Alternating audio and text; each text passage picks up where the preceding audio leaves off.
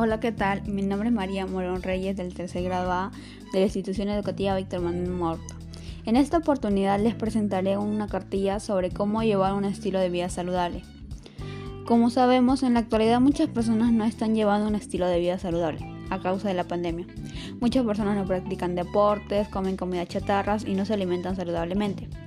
Esto ha llevado como consecuencia la obesidad y otras enfermedades como diabetes, cáncer y hipertensión. Por eso realizaría un postcard para dar a conocer acciones para llevar un estilo de vida saludable.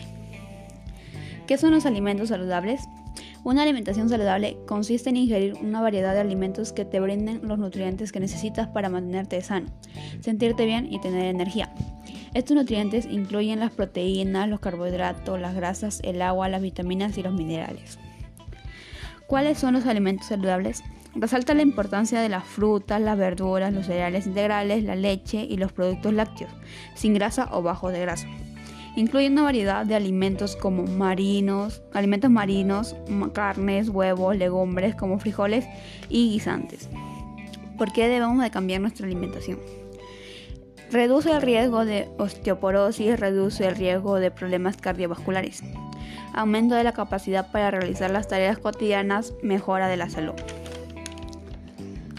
Acciones por las que debemos de cambiar nuestra alimentación.